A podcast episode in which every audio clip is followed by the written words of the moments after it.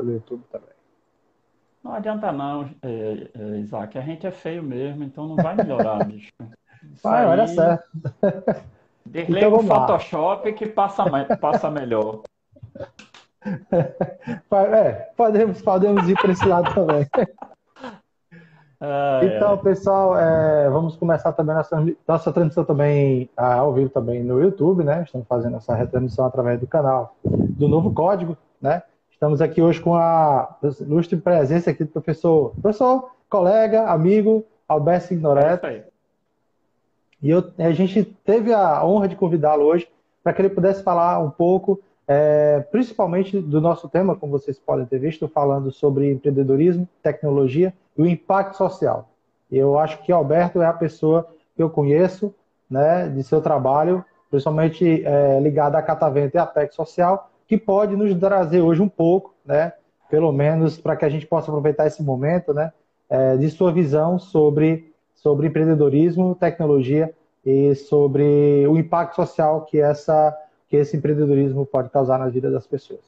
Beleza? Então, gostaria de agradecer primeiramente ao Alberto ter aceito, né, ter aceito esse convite e que ele se apresentasse também, né, meu, meu colega, professor da Universidade do Estado do Rio Grande do Norte, é, do campus de, do curso de computação do campus de Natal. E eu gostaria agora dele se apresentasse um pouco para vocês agora também.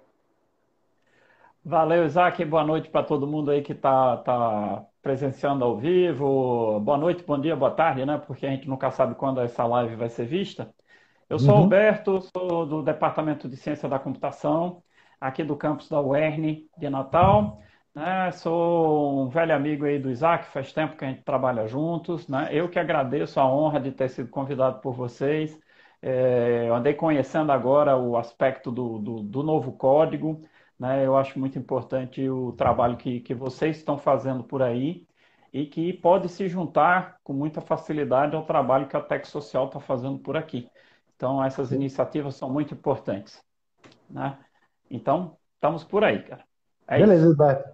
Então, assim, Roberto, assim, para que o povo também, né, as pessoas que estão, estão acompanhando, que vão acompanhar depois né, no Instagram também, no YouTube, possam conhecer um pouco mais de Alberto, nesse primeiro momento, né? É, sua formação, sua experiência na área, na área de, de ensino, que eu sei, mas o pessoal não conhece, e principalmente no, da sua atuação na PEC Social e na Catavento, né? Depois a gente entra um pouco mais nessa questão do, do, do, do que cada uma né, é, é, tem de, de de característica, né? no caso a Catavento e também a Tech Social, mas eu gostaria que você apresentasse realmente, é, é, primeiro, é, Alberto, é, você, é, quando você, quando você percebeu que essa questão do empreendedorismo, ela poderia, do com tecnologia, poderia ter essa vertente social?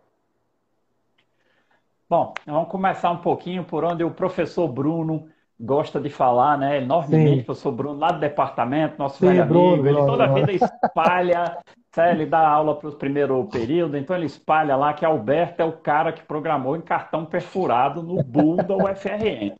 E, de fato, eu programei em cartão perfurado, gente, usando Fortran, tá? É, no Bull, no mainframe Bull lá da UFRN. Então, assim, era uma época, cara, que não tinha muito esse negócio de, de, de IDE, de de olhar na tela, mandar compilar, linkar, ter todos os erros, nada, cara. Você escrevia um cartão ali, juntava o cartão, era legal ver as, tec as tecnologias que a gente usava para marcar aqueles cartões caso eles caíssem no chão para ficar na ordem, cara, porque era, era fogo. E assim, eram pilhas grandes de cartão para mesmo um programa muito simples. E a gente levava isso lá para o departamento, à tardezinha, e ia pegar no manhã seguinte, enrolado num papel é, daqueles papel de, de, de, fluxo contínuo lá, como é que chama? É, das impressoras matriciais, que eu acho que a garotada de hoje nunca nem viu. Né? E tinha, ok, erro. Erra onde? Que erro? Não, erro. É, não rodou. Ok, não rodou e é isso. Então, é, é, eu venho de uma época bem, bem no passado, né? E assim, quando eu comecei na universidade, era a época que os computadores pessoais estavam começando, né? Porque eu entrei na, na UFRN em 81. Então, era a época do TK-82, né? Que era é, uma cópia do Sinclair, feito na Inglaterra. E a gente estava com essa onda de, pô, computador é massa demais. E Caramba, cara, tinha um K de memória. Então, é, eu venho de uma época um pouco é, bem, bem nostálgica, né? E vim acompanhando essa evolução tecnológica toda. É, a minha formação original é engenharia elétrica, tá certo? Mas eu sempre trabalhei com software desde a época que eu estava no curso de engenharia. Meu TCC foi numa área de software, tá certo? Envolvida com, com hardware, mas foi basicamente uhum. software. E eu tive que, eu tive que programar em, em, Assembler. Eu acho que algumas pessoas ainda vão saber o que diabo é programar em Assembler, né? E eu vim de uma, de uma formação, de uma cultura básica, que é assim, cara, tire boas notas, as notas mais altas que você puder, tenha o melhor, o melhor IRA, para você ter uma ideia, na UFRN nem se falava em IRA naquela época, tá? E porque essas uhum. notas é que vão definir se você vai ter um emprego legal ou não. E eu digo, pô, preciso, preciso sempre aquela ideia de você ter uma formação melhor para você ir para o mercado com a melhor coisa. E eu terminei indo fazer mestrado na Unicamp, fui para lá, né? E deu certo, porque eu saí do mestrado, fui muito bem ranqueado no mestrado, entrei na IBM, fiquei quatro anos trabalhando na IBM, e na IBM foi o primeiro choque da minha vida, tá? Que aí a gente começa a ver que as coisas do mercado não são Sim. exatamente aquelas que a gente esperava, né? Então, eu tinha que fazer downsize, porque mainframe não servia para nada, e boa, a IBM começou a se reestruturar e os caras Sim. disseram, bicho, esse departamento vai mudar. É de caramba, vou arranjar outro canto e o pessoal de marketing me chamou para trabalhar numa turma nova de, de, de, de, High Performance Computing, né, computação de alto desempenho, e eu fui para lá. E eu fui morrendo de medo, cara, porque eu digo, pô, bicho, o que, é que diabo eu vou fazer numa área de marketing, eu sendo eu técnico, mas foi o, eu passei mais de um ano lá e foi o ano mais divertido da minha vida, cara. Que aí eu digo, pô, a brincadeira legal tá aqui. Foi aonde eu comecei a pensar na parte de empreendedorismo, de, de realmente você estar tá perto do cliente, de você saber o que, que é, o que você tem que resolver um problema dele para você uhum. conseguir vender alguma coisa. E primeiramente, que só se gera grana se alguém vender alguma coisa e outra pessoa comprar. Então, se não tiver venda, não tem grana. É isso. Ok? E é, essa, essa fichinha caiu na minha cabeça e caiu relativamente cedo, né? Então Sim. eu já comecei a pensar nessa parte de, de empreendedorismo. Aí estava é, é, casado, esposa grávida, fora, da, fora daqui do Nordeste, estava em São Paulo, sem família tal. Aí teve um problema com, com a gravidez da minha esposa, da minha ex-esposa.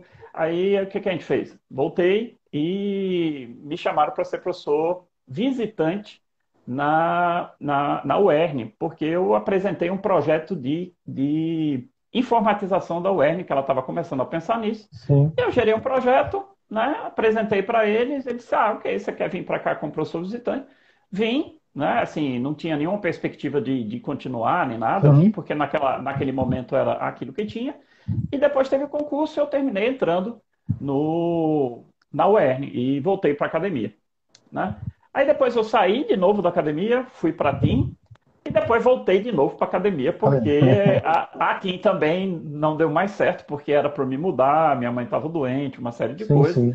E aquele outra outra ficha cai, né? Que você diz assim, cara, não posso me mudar. Aí o seu chefe olha para você e diz: Você sabe o que vai acontecer? Eu digo, rapaz, sei, mas eu não posso me mudar porque eu tenho um problema é, familiar aqui. Sou eu que cuido da minha mãe, minha mãe não tem condições de se mudar, e enfim, eu não posso sair daqui.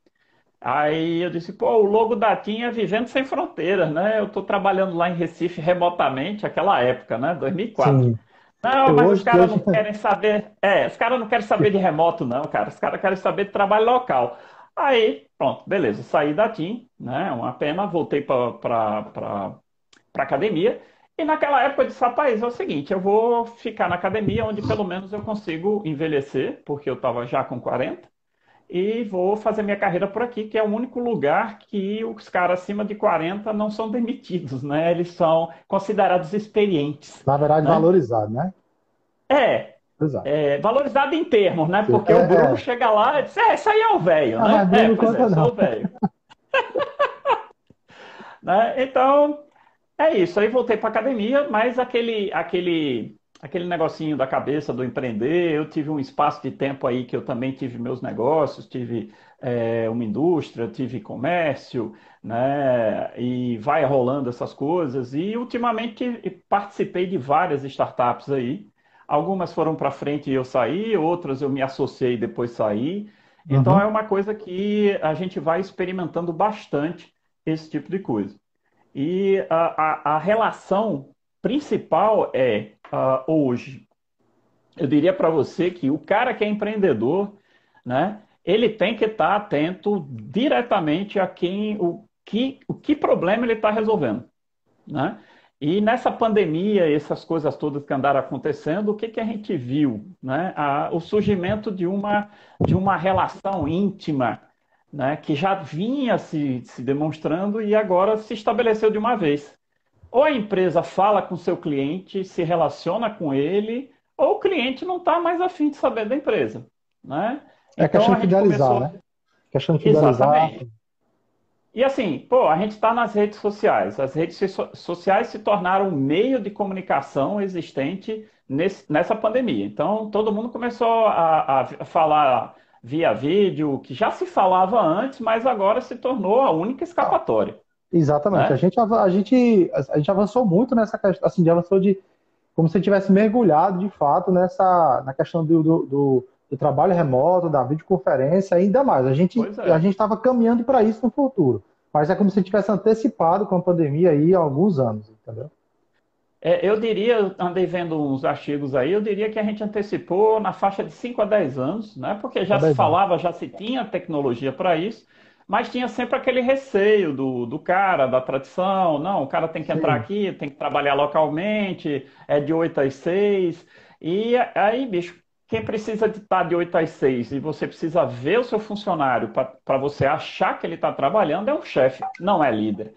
Né? Então, assim, é, esse conceito de liderança, de, de, de objetivos, de, de visão de companhia, de você criar um propósito para a empresa que você difunda com as outras pessoas e as pessoas se engajem nisso, foram conceitos que caíram feito uma bomba nessa, nessa pandemia e todo mundo começou a falar de transformação digital. As empresas têm que ir para o digital, a empresa tem que ir para o digital. Então, o cara, o cara aprende a ser versátil, a ser é, adaptável, como as startups é, sempre foram exigidas de ser, né? Uhum. Ou então o negócio do cara está fora. Então eu diria hoje que, assim, cara, quando você olha impacto social, é uma coisa direta, extremamente necessária, para qualquer empresa que deseje sobreviver no, no que vem por aí de mercado de século XXI. Né? Massa. Pois é, esse, nesse sentido, Alberto. É, no caso, a Catavento, ela é incubadora, né? Você, é, eu acho que o pessoal que está assistindo a gente, que vai assistir também, não, não sabe, não conhece ainda a Catavento. Você pode explicar um pouquinho qual, o que é a Catavento, Pronto. qual é o trabalho que ela desenvolve e quais são os resultados que ela teve até ao longo desse tempo de execução? Pronto, o Catavento, ela é uma incubadora de impacto social, certo? Ela aqui no Nordeste é a primeira. É, se eu não estou enganado, nós fomos os primeiros do Brasil a focar e exclusivamente na área de impacto social. Né? E a gente precisa então definir duas coisas: o que é o incubador e o que, que é o impacto social. Impacto social. A incubadora é uma estrutura que é assim uma, uma, um berçário, né? Então a gente pega algumas ideias que o pessoal já começou a implementar, mas ainda tem uma certa dificuldade de, de, de, de, de fazer o andamento acontecer. Então o que, que a gente faz? A gente se junta e ajuda esse pessoal em tudo que é necessário para que essa ideia comece a realmente criar raízes. Então a incubadora é mais ou menos a ideia é essa. Se você olhar a incubadora como uma empresa, que eu acho que isso é importante a gente definir agora, porque depois vai ter um link legal para isso. A incubadora é uma empresa cujo lucro é gerar empresa, outras empresas que sobrevivam ao mercado. Tá certo? Então, o produto de uma incubadora são empresas que vão sobreviver no mercado depois que saírem da incubadora. E o impacto social é um negócio que a definição é, é, é, vasta, tem muita gente falando de impacto social, então não tem um consenso final uhum. sobre isso, mas. Mas deve caminhar. Considera... Mas deve caminhar em relação à melhora de vida, relação à oportunidade Exato. de emprego. e o que é, isso é, traz de benefício para a pessoa, né?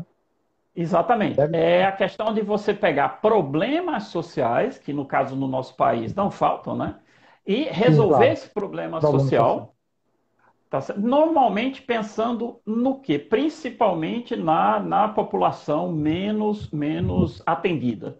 Ok? Sim. Porque são problemas sociais, problemas de pessoas de baixa renda, e você re, é, criar tecnologias ou metodologias para resolver esses problemas e realmente melhorar a vida é, da, da, dessas pessoas. Então, é um negócio em que você vai ter que ganhar pouco individualmente e ganhar por muitas pessoas. Né? E é um negócio, tá certo? Ou seja, não é uma coisa que a gente faz como filantropia.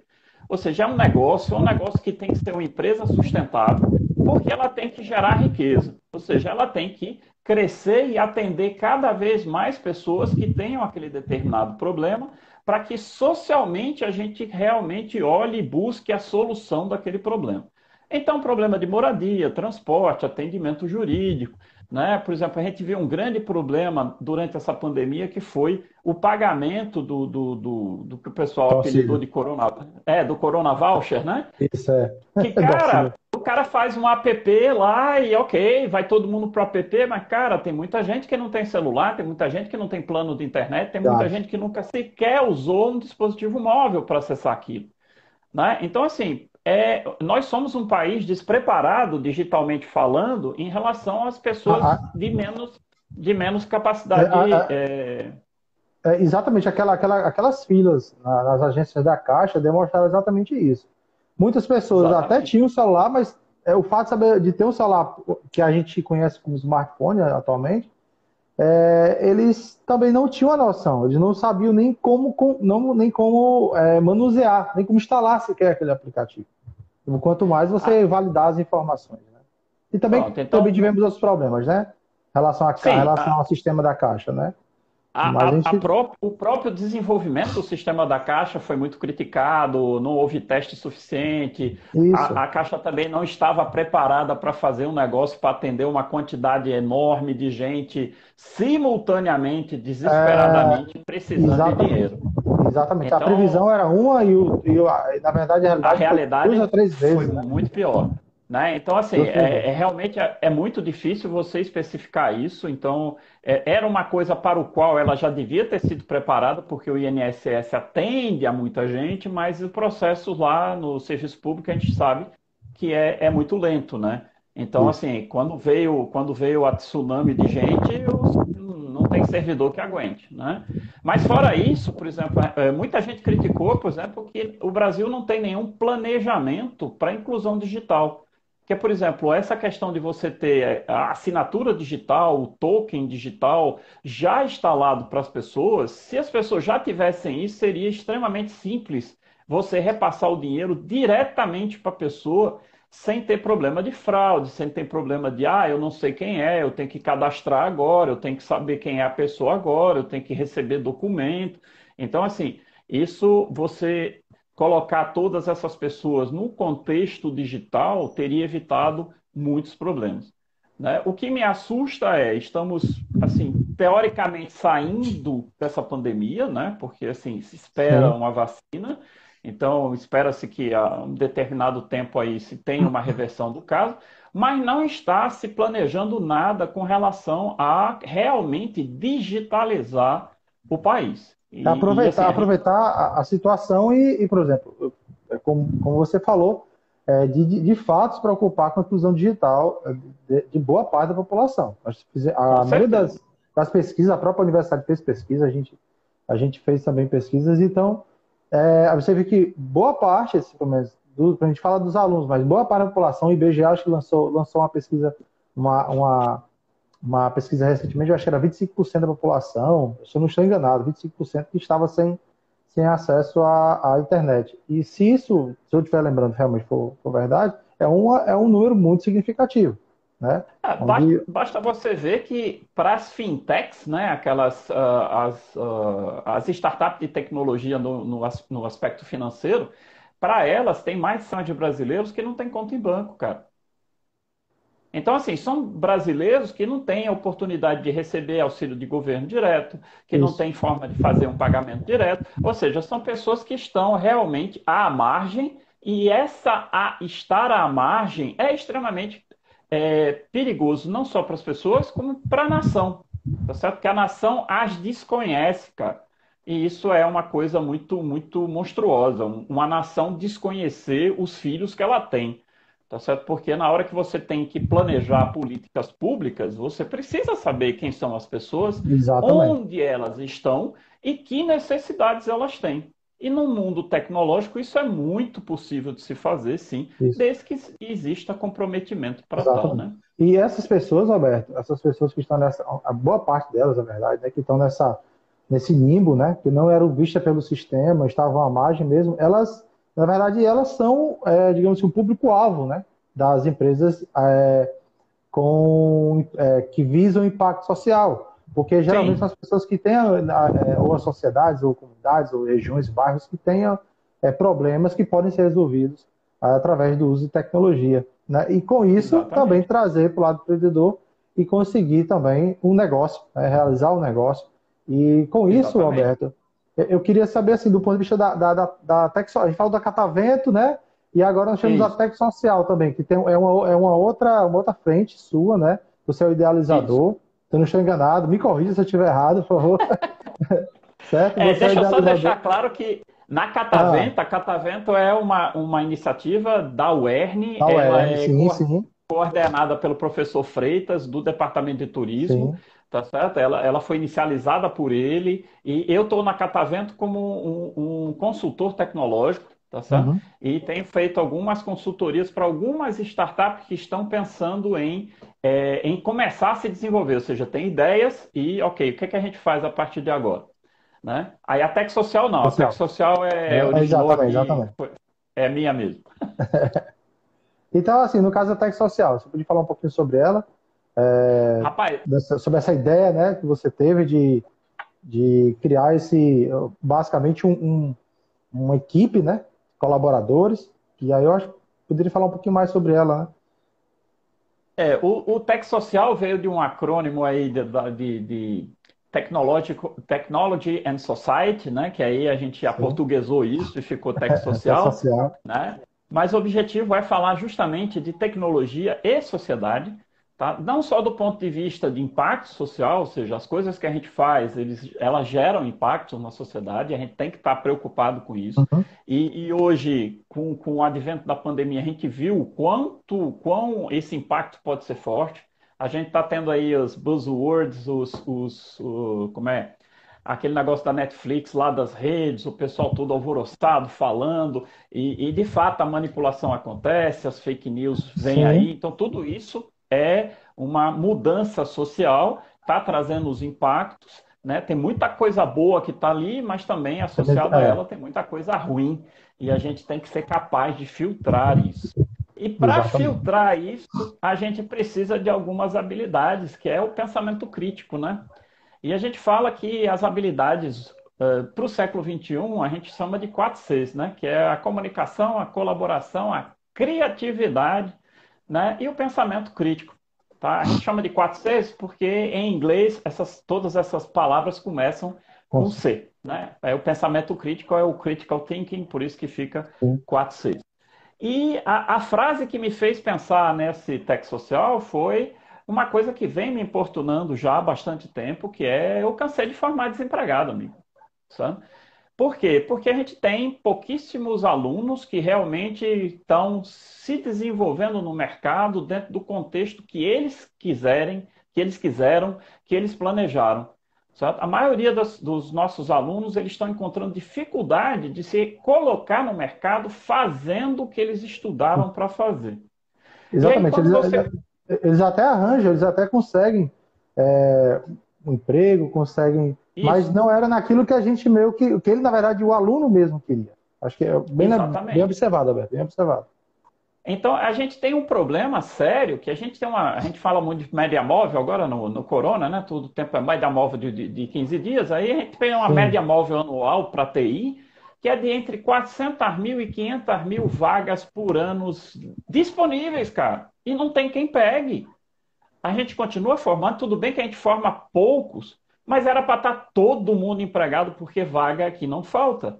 Tá certo? Mas não está. Então, eu conversando com alguns empresários, porque a partir de 2018 eu comecei a trabalhar com o pessoal lá da, da, da Ciência e Tecnologia, da, da incubadora Impacta, com o professor Glaucio, e a gente trocou umas ideias com vários empresários. E os caras disseram, rapaz, eu peguei 80 currículos, sobraram dois, e eu vou. Fiz sobrar dois, porque nem esses dois eu queria. Eu peguei os dois menos ruins e vou treinar os caras, porque eu vou ter que passar uns três ou quatro meses treinando esses caras para eles poderem fazer o que eu preciso que façam. Aí eu digo, rapaz, o que é que você quer como empresário? Eu quero um cara que se autogerencie. Eu não quero um cara que eu tenha que pegar pela mão e dizer, ah, faça isso, agora terminou, faça aquilo, ah, terminou, faça aquilo outro. Ou seja, o cara tem que ser proativo. O cara tem que se imbuir do negócio da companhia. O cara tem que procurar o, a visão da companhia, a missão da companhia, o que, é que a companhia precisa fazer e encontrar o espaço dele, ver quais são os problemas, colaborar com as pessoas, aprender com quem está ali e ir para frente. Entendeu? Então o cara não vai ficar ali recebendo ordens para fazer alguma coisa, e se não receber ordem nenhuma, o cara vai lá, cruza os braços, espera. Por quê? Porque ninguém deu ordem para ele. Não, não é mais assim. Então a gente tem uma, uma carência dessas, dessas skills, né, dessas habilidades sociais. A comunicação clara, a, a, o processo criativo de imaginar problemas. Então, por isso que quando a gente começou a, a live, eu disse, eu vim de uma cultura que ainda é muito forte, né? Entre na escola, estude, tire boas notas, faça um concurso e amarre o burro na sombra. O problema é que concurso está acabando. Exatamente. O serviço público está complicado, cara, porque o dinheiro está acabando, o, o, Estado pesa, o negócio vai ter que ser reajustado de alguma maneira, porque na hora que o dinheiro acaba, não tem muito o que fazer, vai ter que reformar. Então, esses concursos, essas coisas, vão ficar cada vez mais limitadas. Né? E o concurseiro tem sempre aquela ideia de que estabilidade é tudo na vida.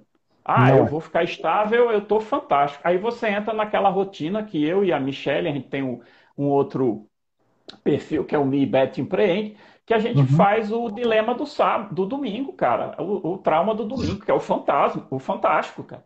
Porque a gente vive num, coisa de 5 por 2. São cinco dias no desespero do trabalho para chegar no sextor, ficar dois dias, que na realidade não são dois dias, porque na tarde de sábado já entra a depressão, né? Porque você sabe que a segunda está chegando.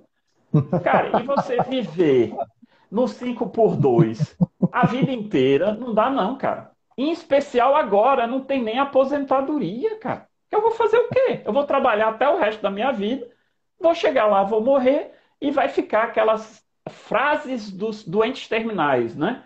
Que tem aí em vários artigos. Ah, eu queria ter vivido mais, queria ter viajado mais, eu queria ter brincado mais.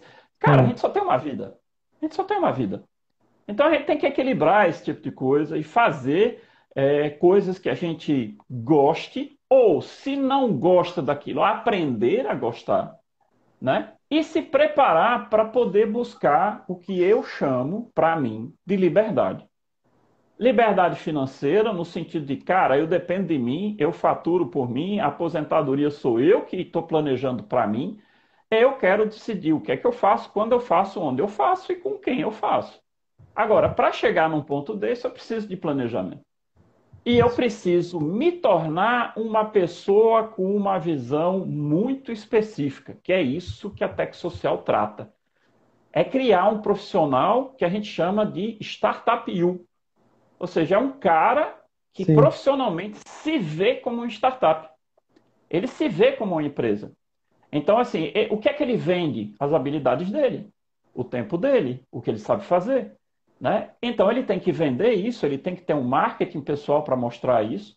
E é, qual é o lucro dessa startup U? Cara, é o bem-estar dele, o bem-estar da família dele, o sossego dele, a liberdade dele, da família, a educação dos filhos, enfim, tudo que ele achar por bem que seja. Isso é um lucro. Ou seja, você tem que ser uma empresa sustentável e lucrativa. Aí o cara vai dizer, mas lucro, que é que o pessoal tem, tem medo de falar de lucro, né? Se não tiver lucro, você não cresce. Você não desenvolve, você não emprega mais gente, você não resolve o problema de mais pessoas. Então, o lucro é bom. Sim, sim. Me diz aí o horário, viu? Que eu falo pelas tabelas. Ah, cara. Se tu falar, deixar, falar, eu vou direto. Eu só, eu só um pouquinho aqui para a garrafa. Mas assim, mas assim, é, o que você está falando até faz todo sentido, porque desde a contextualização da questão do, da visão daquele concurseiro, né, nós temos que passar a, também até para os nossos alunos a, a, que ele pode sair do curso e que ele deve sair do curso não pensando em apenas é, ser um peão de obra. Ele tem que pensar Exato. em também promover o seu próprio, próprio sustento. Até porque a gente sabe que realmente o concurso está complicado, está difícil por N fatores, né? Então, assim, é, o que a gente pode passar para o nosso aluno é essa experiência que você está passando agora através da live, né? E mostrar a visão também nesse sentido. É, e aí eu acho que isso é, a gente tem uma clara relação é, de como essa, essa preocupação sua da tech social vai impactar na, na, na vida desse aluno a, após o seu, o seu término. Porque ele não só vai se preocupar com o seu, é, digamos assim, com a sua vida, digamos assim, mas com os impactos que ele vai gerar através de suas escolhas. Por exemplo, sendo um empreendedor. Né? E com isso também ter essa, ter essa digamos assim, a visão crítica, a, digamos assim, a procurar oportunidades ou fabricar essas, essas oportunidades. Entendeu? Acho que seja nesse sentido.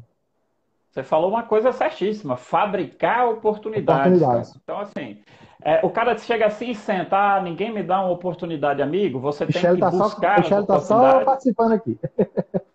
É, tô vendo aí, sai da caverna, pronto. É, caverna. O, o, movimento que a gente está criando é o sai da caverna, porque o, o cara de TI tinha aquela ideia, não, eu sou o cara de TI, tô aqui sentado no meu computador, tô na minha caverninha, não preciso falar com ninguém, não preciso apresentar nada para ninguém, não preciso colaborar com ninguém, e isso não existe. E vale, vale salientar que, por exemplo, essa visão empreendedora, não necessariamente o aluno pode, vai sair para criar uma empresa. Ele pode não criar uma empresa. Sim. Porém, para trabalhar para os outros, ele também vai precisar dessa visão empreendedora, cara, porque ele só vai crescer na empresa lá se ele tiver essa visão de empreendedora. Se ele tiver essa noção que ele também tem os clientes internos dele, se ele tiver a visão de que a empresa está resolvendo um problema do cliente final e que quando o cliente reclama, ele tem que estar tá de, de, de orelha em pé, porque se o cliente parar de pagar, não gostar e começar a reclamar, Sim. o emprego dele está na linha. Porque o dinheiro é gerado pelo dinheiro que o cliente deposita na solução que está sendo gerada. E é essa visão que fica um pouco, é um pouco estranho entendeu? Às vezes os alunos eles têm uma dificuldade. É... Aqui o Jonathan perguntou Isso. aí qual é o maior Jonathan... desafio de desenvolver a cultura empreendedora nas universidades. Cara, essa Jonathan, pergunta. Jonathan... Essa, Jonathan é um dos idealizadores do. Era o idealizador junto com outros, outros membros do novo código, né? Então ele está motivando então, a gente aí. Felicito pelo nome. É um novo código, ou seja, os desenvolvedores têm que pensar realmente fora da caixa diferente e vão codificar de forma diferente.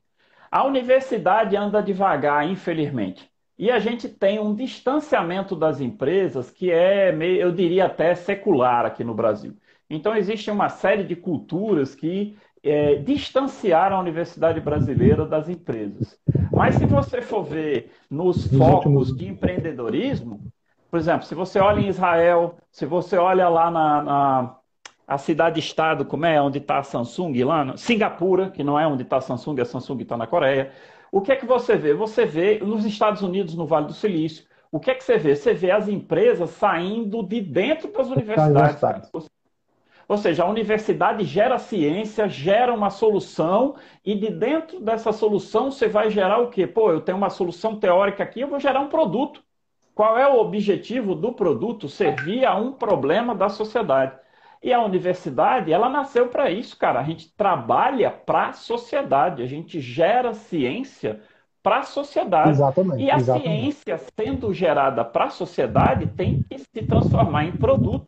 Hoje a gente está vendo isso claramente. Qual é o produto que a gente mais quer? A gente quer uma vacina. E isso é um produto, cara. É um produto que uma farmacêutica vai fazer, mas vai ter nascido das experiências laboratoriais Exatamente. que foram feitas nas universidades, cara. Entendeu? Agora, é um processo difícil? É um processo difícil. Ciência é difícil, porque é com certezas. A gente trabalha com incertezas, ou seja, e se eu fizer isso? Dá certo? Exatamente. Como é que eu vou saber? senta, testa, avalia, vê tal, beleza? Só e não funcionou. Volta. O que é que a gente aprendeu? Isso, muda, pivota, né? Que é o, que é o termo que a gente usa na, nas startups. A gente pivota, muda a ideia, sai da caixa, vê outra coisa diferente. Será que isso funciona? Testa e vai, testa, avalia, não sei o que, e vai vendo o que, que se consegue de bom, de ruim, e vai melhorando. E é isso que as empresas têm que fazer hoje desesperadamente. Eu tenho que estar colado no meu cliente. O meu cliente mudou de ideia, eu tenho que mudar junto, porque se o cliente mudou e o meu serviço não mudou, eu não vendo mais. Mas com certeza vai ter alguém que vai pegar a nova ideia, vai criar um novo serviço e vai estar lá vendendo para o cara. Então, assim, eu tenho que ser muito rápido, eu tenho que ser muito adaptável. Se uma coisa parou de funcionar, eu não posso estar tá ali apaixonado com aquela minha ideia, tá? Porque tem alguns empreendedores que ficam apaixonados pela ideia. E o cara chega a comprar a ideia, não funciona, o pessoal não quer essa sua ideia, não paga por ela. Não, mas a ideia é massa. Eu digo, amigo, mas se o público não quer, não tem como essa ideia ser sustentável. Então você tem que se desligar daquilo, pivotar, achar outra ideia, conversar com o cliente, testar de novo, fazer é, protótipo e ir avançando rapidamente para chegar nisso. E essa rapidez, cara, as hierarquias empresariais grandes, como a hierarquia universitária que nós temos aqui, são nativamente lentas. Né? E isso é um problema, porque a gente tem um, um, currículo, né? e esse currículo a gente precisa adaptar rapidamente. E a gente tem que fazer uma coisa que a gente nunca fez, cara, nosso dever de casa, no meu ponto de vista, tá? Tudo que eu falo aqui é meu ponto de vista, tá? Que é o dever de casa de explicar o que é que diabo serve uma graduação de ciência da computação. Nós não somos um tecnólogo. Nós geramos geradores, construtores de novas tecnologias. Um tecnólogo Exatamente. pega uma tecnologia existente, aprende ela e vai trabalhar no mercado. O que a gente faz com ciência da computação é dar os princípios básicos, que graças a Deus mudam muito pouco, né? senão a gente estava ferrado, né? dar esses princípios básicos para os alunos gerarem novas tecnologias, novas ideias, novas soluções. Para que, eles não fiquem sempre amarrados. A tecnologia virou o bico, né, cara? Está em todo canto. Isso. Então, o nosso aluno é um cara que tem que conversar com o médico, tem que conversar com o cara do direito, tem que conversar com o cara do varejo, tem que conversar com o cara da construção civil, porque em todo lugar tem tecnologia e tem demandas para ele resolver usando tecnologia. Mas ele tem que usar essa tecnologia de olho no negócio de para quem ele está resolvendo o problema. Significa que ele vai ter que entender rapidamente como é que um cara da área do direito trabalha, como é que o médico Sim. que ele está atendendo trabalha, como é que o engenheiro civil que ele está atendendo trabalha, são negócios completamente distintos. O cara rapidamente tem que começar a aprender como é que é o negócio, o que é que é importante para aquele cara. Até... E essa noção de conectividade, de pegar outras coisas, de relações humanas, porque você vai falar com pessoas, você não vai falar com máquinas. E você tem que tirar essas coisas das pessoas. A gente já sofria quando a gente dizia, Ei, vamos fazer uma análise de requisito. Porque a coisa mais difícil é você fazer o cliente expressar o que realmente ele precisa. É. Uma coisa é o que ele fala, outra é o que ele faz, é o que ele sente. Né? Então, assim, a gente já passava aperreio de pegar um requisito, fazer o negócio e chegar lá, não, mas não foi isso que eu pedi. Não é, foi alguns, isso que você alguns, falou. Ah, exatamente. não, mas eu estava pensando em outra coisa. Entendeu? Então isso já é comum, mas eu não tenho mais tempo de fazer isso, nem dinheiro para fazer isso. Então eu tenho que fazer o quê? Uma, uma geração já com o cliente do meu lado. É isso que você está falando? Ah, é, não, mas eu gostei mais disso, ó, eu queria um negócio mais assim, ah, beleza, então já muda ali, junto com o cliente, vai prototipando junto com o cliente, fazendo pequenas alterações, pequenos crescimentos para você chegar junto com o cliente e entregar alguma coisa que realmente satisfaça o cara. Então é, mudou os conceitos, cara. É, aquele desenvolvimento de, assim, de alguma empresa, pelo menos os meus também que eu já que eu já vejo, né, que eu converso com eles, eles, quando vão desenvolver, eles basicamente não têm que entender. Não estou conseguindo te ouvir, Isaac. Não está me escutando? Está me escutando? Alô? Está me escutando? Está me escutando? Cortou aí, Isaac, eu não, não consegui te ouvir. Tá, mas agora está me escutando? Não sei. Agora? Acho que eu estou falando demais e a internet caiu. Está me escutando? Nada, né, ainda? Deixa eu ver, acho que foi algum problema. E agora, está me escutando? Não, né? Continua sem áudio. Tá, mas eu tô, mas eu tô escutando. Eu tô escutando. Eu tô escutando. Deixa eu ver. Eu vou, você me ouve? Sim, escuto. Você me ouve? Sim, sim, escuto. Ah, então a Michelle está dizendo que o problema é aqui. Eu vou, vou sair e você me convida de novo, então? Pode tá, ser? Convide sim, convide sim. Nós temos alguns minutos ainda.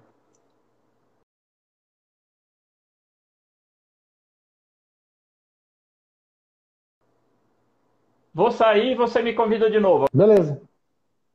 Beleza, beleza.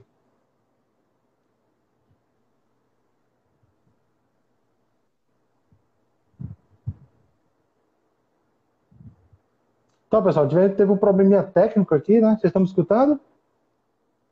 Eu vou convidar novamente o professor Alberto.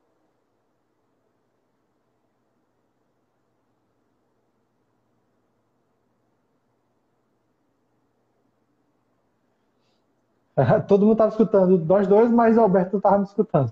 Eu estava escutando o Alberto. Tá me escutando, Alberto, agora? Agora tá show. Agora Beleza, chega a ver então, doendo os ouvidos. Beleza. então, bom, desculpe. Então, Alberto, é, é, então, assim, como eu estava falando, você estava falando a questão do, do, do, cara trabalhar e ter o cliente ao lado, né? É, as equipes de desenvolvimento, temos pessoas específicas não só para fazer a parte do levantamento de requisitos no sistema, mas como também mergulhar dentro do processo.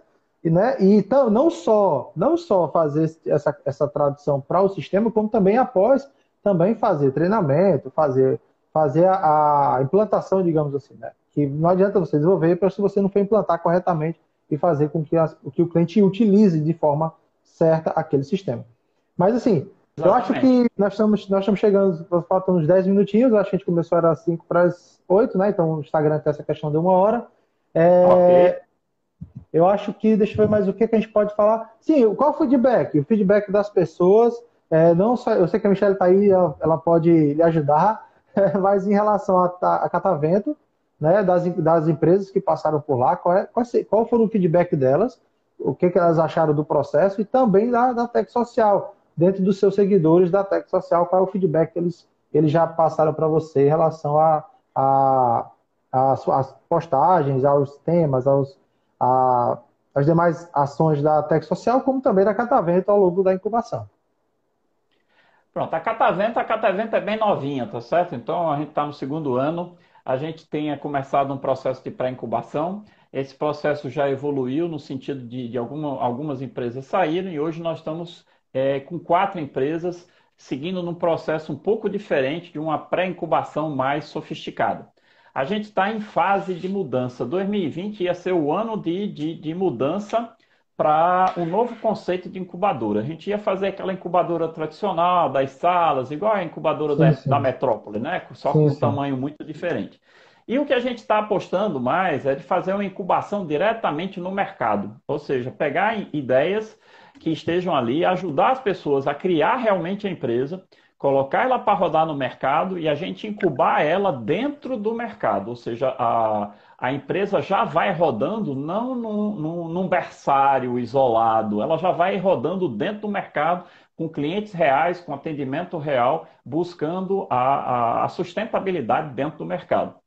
Porque tanto para nós é muito mais fácil de fazer, porque a gente não tem recursos dentro do Estado para fazer uma incubadora, né? E como para a realidade da, da, da, do incubado é muito melhor no sentido que ele não está num ambiente fechado, é, fechado. Que, é que, que não é o real. Ele já vai estar tá no ambiente real e a gente vai estar tá acompanhando ele dentro desse ambiente são, real. Aí veio, são os, veio... os limites né, que, que, que, nós temos e que faz com que a gente pense fora da caixa para que a gente possa atuar.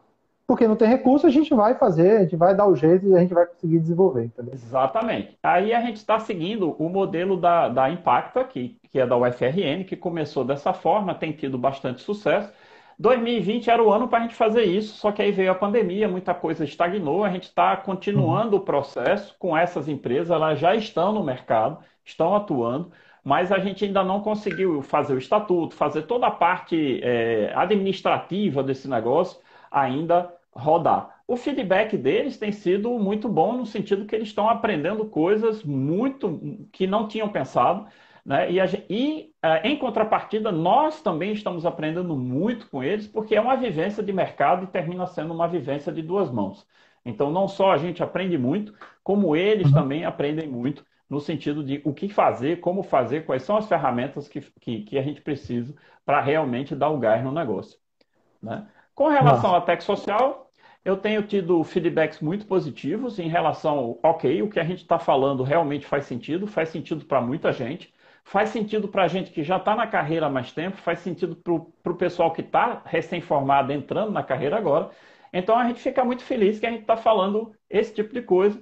E a gente está começando um movimento, que é o Sai da Caverna, que a Michelle já falou aí, que é uhum. justamente é um movimento para tirar o, o, o desenvolvedor da caverna dele e botar ele no mundo como um profissional startup do século XXI, pronto para ser flexível e adaptável ao que, ao que vem por aí. Porque o que vem por aí vai ser similar a essas chacoalhadas que a gente teve ao longo de 2020. Né? Então, sim, sim. o negócio hoje acontece de um jeito, amanhã acontece de outro. E a gente tem que se adaptar se quiser sobreviver. E é isso. Massa. Né? É, eu perguntinha de Jonathan aí, né? Quais seriam as melhores oportunidades? Seriam agrotech, fintech, healthtech? O que, que você acha que ah miraria agora no futuro, assim, para breve, né? Não acredito. Hoje eu diria duas prazo. coisas. A curto prazo, agrotech e fintech. Né? A health, health, health tech é uma tá coisa certo, que, certo. que vem né, que vem andando. Agora, assim, em termos de agrotech, tem muita grana rolando. O Brasil está se tornando um dos celeiros do mundo. A gente está tendo, inclusive, problema de sustentabilidade social aí, porque o desmatamento está correndo solto, a gente está tendo esses problemas ambientais, o que é um negócio complicado para resolver, mas tem um grande rolo, um grande, um, um grande universo de oportunidades rodando na, na agricultura para a gente melhorar a produtividade, manter a, a, o ambiente saudável, né? Então, assim, a tecnologia é muito bem-vinda. E, e, as fintechs, por quê? Porque o Brasil tem essas 60 milhões de pessoas que estão fora. O único problema da fintech é a questão que você precisa de uma, de uma base financeira grande. Tá certo? Então, para você se aventurar nas fintechs, você precisa realmente pegar ou um problema de nicho, né? um problema técnico de nicho, Sim. ou então você realmente eh, se aventurar a pegar grana, porque precisa de grana para rodar por aí. Mas as oportunidades também são muito grandes e a gente tá, vai ter que passar por um processo de inclusão digital. E essa inclusão digital, por exemplo, o Banco Central trazendo o PIX agora, Uhum. vai facilitar muito a vida e é uma tendência que a gente consiga fazer com que as pessoas transitem dinheiro através de elementos tecnológicos, os telefones celulares, e sei lá, chegar como faz na China, que até o mendigo tem um papelzinho lá com QR Code, o QR Code. tem uma conta. É, tem uma exatamente, conta lá no, no WeChat para, ok, ah, eu só tenho o cartão, tudo bem, o QR Code está aqui, pode, pode me dar esmolinha no QR Code. né? Então, é isso a gente precisa, precisa correr atrás disso. A gente precisa usar o agrotech como base, porque a gente está exportando commodity. Mas também a gente tem que ficar de olho em criar tecnologia, porque tecnologia é valor agregado, né? E a gente não pode ficar só como exportador de commodity, não. Exportador Exatamente. de commodity é colônia, cara. A gente tem que criar é, tecnologia e valor agregado para a gente exportar coisa que vale dinheiro, que vale, que vale coisa cara, e não exportar tonelada de soja para comprar um computador. Né? Então, essa, essas, essas visões aí têm que ser trabalhadas e, e, e, tem que ser rápido. E a universidade faz parte disso. Ela tem que estar tá aí junto com, com a, a, se preocupar em criar soluções práticas. Certo? O, o Nonato falou aí 24 por 7 qualquer hora, criar, usar problemas reais. Problema teórico a gente já tem de monte. Problema real aqui não falta no Brasil. Então é pegar as universidades e resolver problemas reais, gerar produtos que gerem impacto social para a sociedade, que é a nossa função, na minha, no meu ponto de vista. É verdade, mas é verdade, Alberto, é verdade. Eu acho, eu acho assim que universidade, as universidades como um todo, né? É, se você olhar do tempo pra, é, de, sei lá, de cinco anos, seis anos para cá, a gente teve algum, alguns pontos que nortearam, né?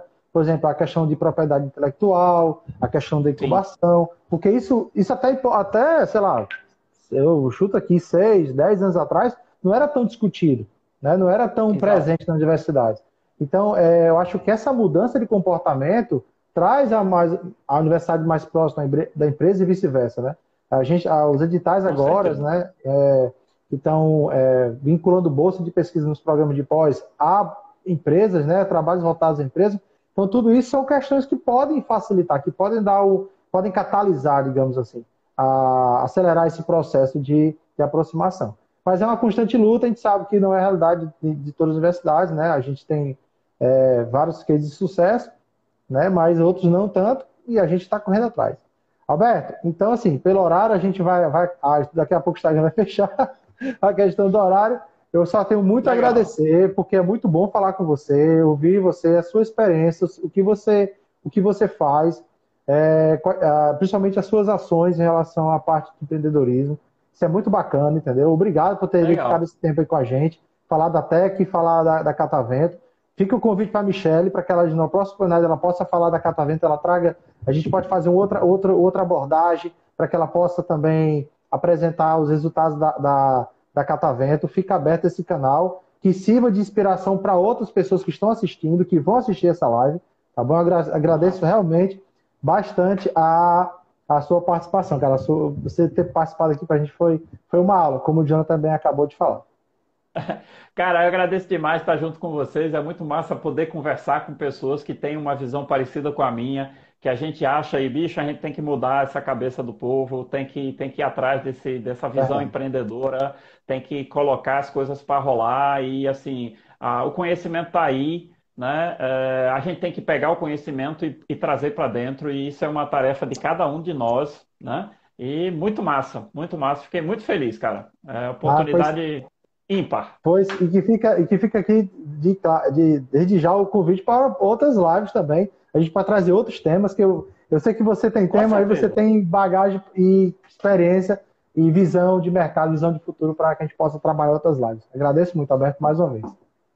Cara, de cartão perfurado até hoje dá um bocado de live. Dá, dá um bocado de live, né? é verdade, é verdade. É. Pois, Alberto, pois, muito obrigado. Pessoal, obrigado por quem assistiu, quem acompanhou, quem puder divulgar nosso trabalho, o trabalho também da Tec Social e o trabalho da Catavento. Né? Temos aí o, no, no Instagram também é, da, da Tec e da, e da Catavento, no, no, no, canal do Novo Código e também no perfil do Instagram. Fica aí um muito obrigado Valeu. por ter assistido aí. E até a próxima, até quarta-feira que vem temos outra live, né? E a gente vai divulgar essa, esse calendário no site o novocódigo.com.br. Beleza? Show demais! Valeu, Alberto. Obrigado. Tchau, Valeu. tchau. Valeu. Tchau, tchau. Tchau, tchau.